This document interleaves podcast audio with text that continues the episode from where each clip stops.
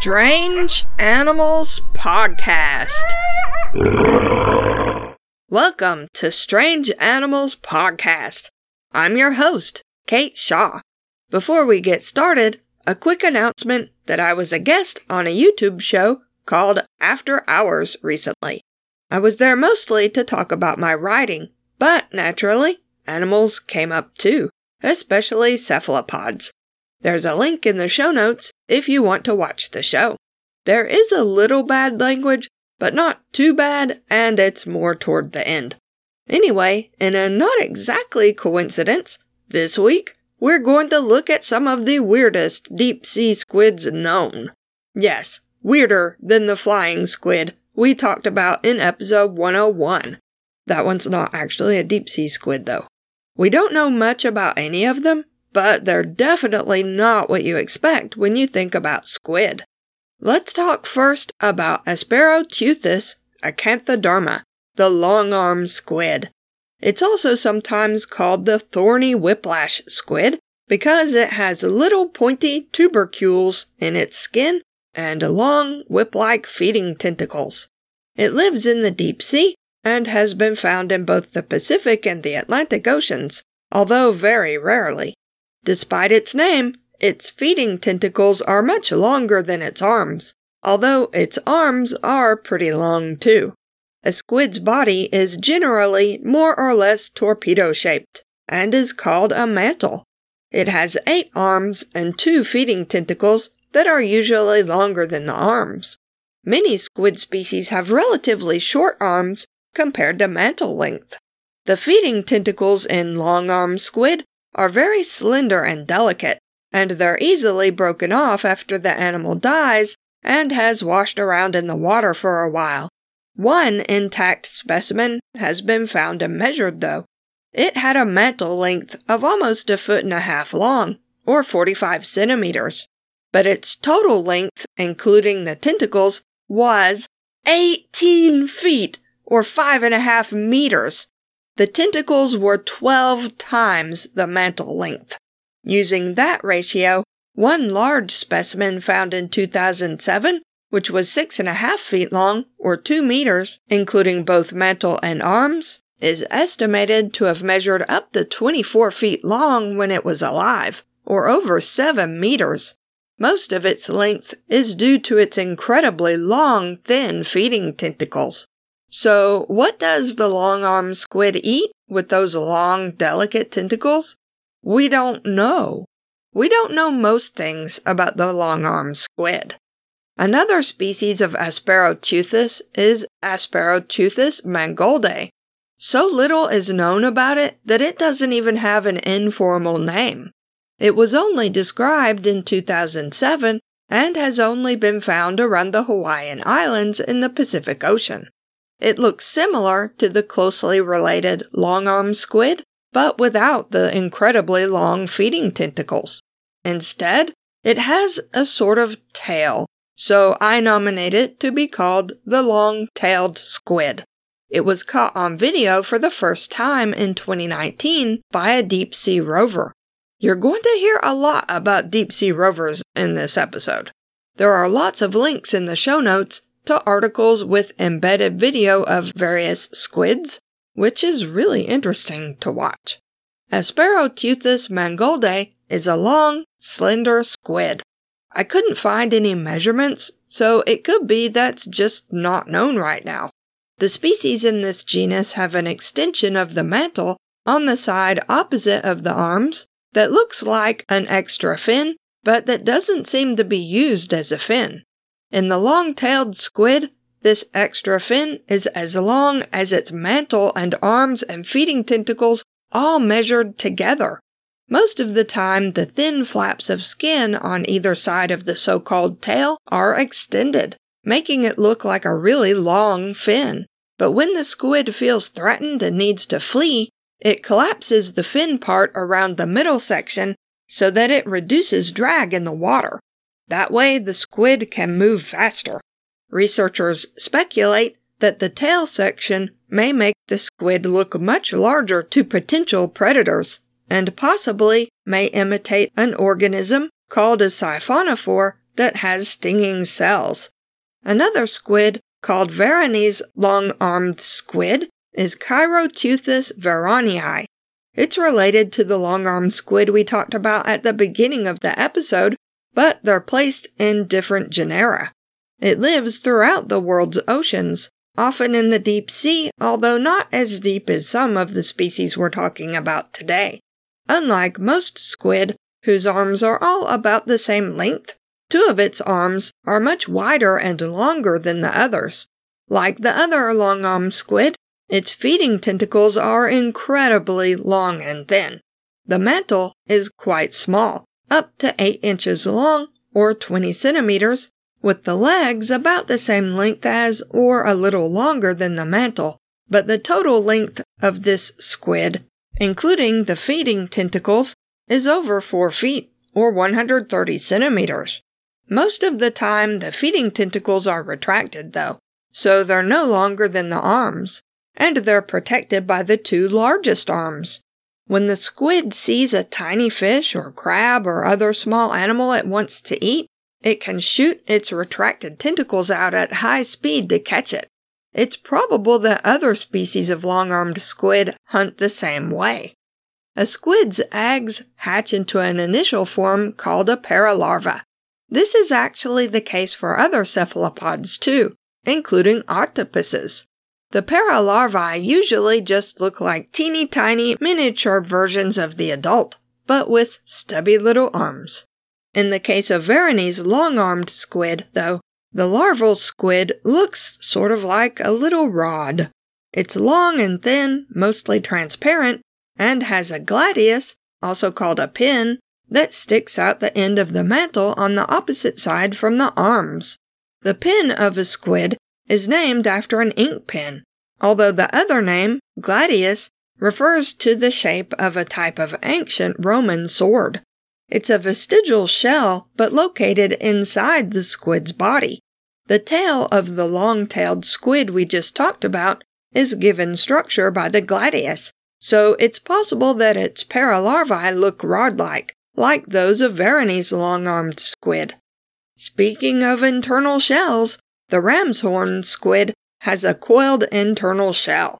This is unique among all the squid known to be alive today. So the ram's horn squid is the only living member of its own order and its own family and its own genus. Technically, it's not really considered a squid, although it is a closely related cephalopod. It's small with a mantle length only about an inch and a half long, or four and a half centimeters. Its eight arms are quite short, and it has two feeding tentacles that are about the same length as its mantle. Its mantle has an outer covering that extends down almost to the squid's eyes, and it's big enough that the squid can pull its eyes and legs and tentacles under this covering. The spiral shell resembles that of a nautilus, but it's inside the squid instead of the nautilus living inside the shell. The shell contains gas that the squid uses to adjust its buoyancy. For a long time, researchers were confused as to how the ram's horn squid oriented itself in the water. The empty shells from dead squid wash ashore pretty often, and experiments with them show that they want to float with the big end of the shell pointing downward. That confused the researchers, since that would mean the squid floats around with its arms downward too, which means that the photophore on the tail end of its mantle points upward. A photophore is a light emitting organ, which is common in deep sea animals. Usually, an animal wants its light to point downwards, which means that larger animals looking up toward the surface see a little light sparkling amid the light shining down from the surface instead of seeing a squid shaped shadow against the surface. Then, in late 2020, a deep sea rover exploring the northern section of the Great Barrier Reef off the coast of Australia got a video of a ram's horn squid in the water. It was the first time a living one had ever been observed. In the video, the squid is floating with its arms pointing upward, flapping the fins on its mantle to move along in the water. Mystery solved. There's still a lot we don't know about the ram's horn squid, but at least we know it doesn't swim around upside down. Another squid that has only recently been seen alive in the wild from a deep sea rover is the clawed armhook squid. My brother Richard alerted me to this one in a Twitter thread. The clawed armhook squid lives in the northern Pacific Ocean and has a mantle length of about 7 inches or 18 centimeters. Its arms are about the same length as its mantle. It gets its name from the female, which has long hooks on her arms to help her keep hold of her egg cluster. She lays about 3,000 eggs in a tube like cluster that sort of looks like a gray cloth bag that's open at both ends. Most squid lay their eggs on the seafloor and leave them, usually dying soon after, but the clawed armhook squid holds her egg cluster until the eggs hatch. She makes sure the eggs get enough oxygenated water by pumping water through the middle of the bag. She also swims away from anything that might want to eat her eggs or her, although she can't swim very fast since she has to use her arms to hold onto the egg cluster. She usually stays in deep water far from shore while the eggs are developing, because there are fewer predators there than in her usual habitat nearer shore. In 2001, a rover spotted a mother squid with her egg cluster at 8,200 feet below the surface, or 2,500 meters. That's more than a mile and a half down, or two and a half kilometers. Unfortunately for the mother squid, after she lays her eggs, she can't use her arms for anything except holding and taking care of them, and that includes eating. She just doesn't eat once she lays her eggs. And while we're not sure how long it takes for them to hatch, it may be as much as nine months. It's most likely that she dies after her babies hatch. All the female squids seen with egg clusters have been missing their feeding tentacles, and researchers think the squid may actually bite off her own tentacles so they don't get in the way of her eggs. Finally, the family Magnapinidae, also called big fin squids, were mysteries for over a century. For a long time, they were only known from paralarval and juvenile individuals. Five species are known, but there may be more. But no scientist has ever been able to study an adult except through photographs and videos made by deep sea rovers. All squid have fins of some kind on the mantle to help it move around. Different species, naturally, have varying sizes and shapes of fins. In the big fin squid, as you may have guessed, the fins are very big. They look more like wings and can be almost as large as the entire mantle. But that's not the really weird thing about these squid, although it was the most obvious thing when all we knew about them were young specimens. The arms and tentacles of squid don't develop to their full length until the squid is an adult. The big fin squid's arms and tentacles are very long, and they're also very different from all other squids. In 2001, a deep sea rover used by an oil company in the Gulf of Mexico caught video of a large, unusual squid. Fortunately, one of the men operating the rover remotely asked for a copy of the squid video for his girlfriend who was interested in deep sea animals. His girlfriend asked around, trying to find out what kind of squid it was, and eventually contacted a squid expert at the Smithsonian National Museum of Natural History. The squid expert is named Mike Vecchione, and when he saw the video, he freaked out.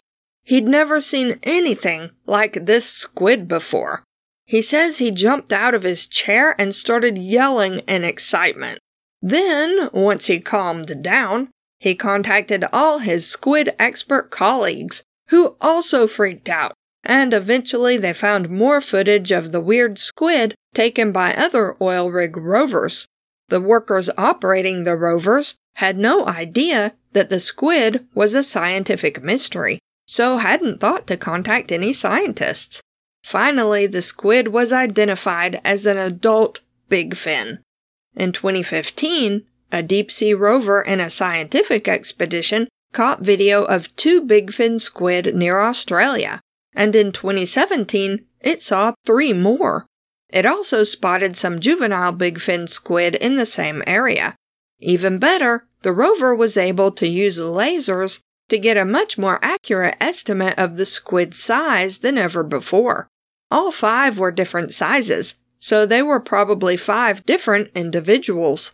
The big fin squid has very thin arms and tentacles, referred to as vermiform. That means worm shaped, which gives you an idea of how thin we're talking. The largest big fin squid, measured by the rover in 2015 and 2017, had a mantle length of about 6 inches, or 15 centimeters, and a fin width of 5.5 inches, or 14 centimeters. But the longest arm or tentacle length was 5.5 feet, or 1.68 meters. Measurements of other big fin squid suggest it can grow up to 26 feet long, or 8 meters, and maybe even longer. In the big fin squid, the arms and tentacles are the same size. In other squids, the tentacles are usually longer and look different from the arms. The great length of the arms and tentacles of the big fin squid comes from what's called a distal filament that grows from the tip of the arm or tentacle. The filaments are sometimes missing, so it's possible that they're sometimes damaged and lost, or maybe bitten off. The squid seems to use its arms and tentacles the same way, instead of using its arms for some things and its tentacles for other things. The big fin squid holds its arms and tentacles differently from any other squid, in what's called a crane pose or elbow pose.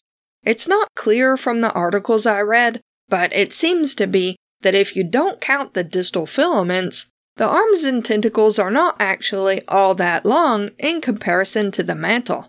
When it's hunting, the squid holds them out from its body with the extremely long filaments hanging down. It looks like the squid has elbows that way. The elbow comes from the end of the actual arm or tentacle, which is held out sort of sideways, and then drooping down from the tip of the arm or tentacle is the filament, which doesn't seem to have muscles in it. So it just sort of drifts. Squid don't have elbows because squid, like other cephalopods like octopuses, don't have any bones. We talked about how octopuses move without bones in episode 142 if you're interested, and it's the same for squid. The big fin squid can retract the filaments by coiling them up one researcher said the coiled up filaments look sort of like an old fashioned phone cord, which will mean nothing to my younger listeners. But the rest of us just thought, oh yeah, that makes total sense. The filaments are sticky and trap tiny animals and particles of food drifting in the water. If you remember way, way, way back in episode 11, where we talked about the vampire squid, it uses its feeding tentacles the same way including being able to retract them. But the vampire squid and the big fin squid are not very closely related at all. A research sub investigating a World War II shipwreck spotted a big fin squid 3.7 miles below the surface, or 6,000 meters, which made it the deepest squid ever recorded. Imagine looking out the window of a submarine, assuming they have windows, I don't know anything about submarines, trying to see details of a shipwreck, and suddenly there's a massive squid with incredibly long, thin arms looking back at you. You can find Strange Animals Podcast at strangeanimalspodcast.blubrry.net. That's blueberry without any E's. If you have questions, comments, or suggestions for future episodes, email us at strangeanimalspodcast at gmail.com. If you like the podcast and want to help us out, leave us a rating and review on Apple Podcasts or Podchaser, or just tell a friend. We also have a Patreon at patreon.com slash strange if you'd like to support us that way. Thanks for listening.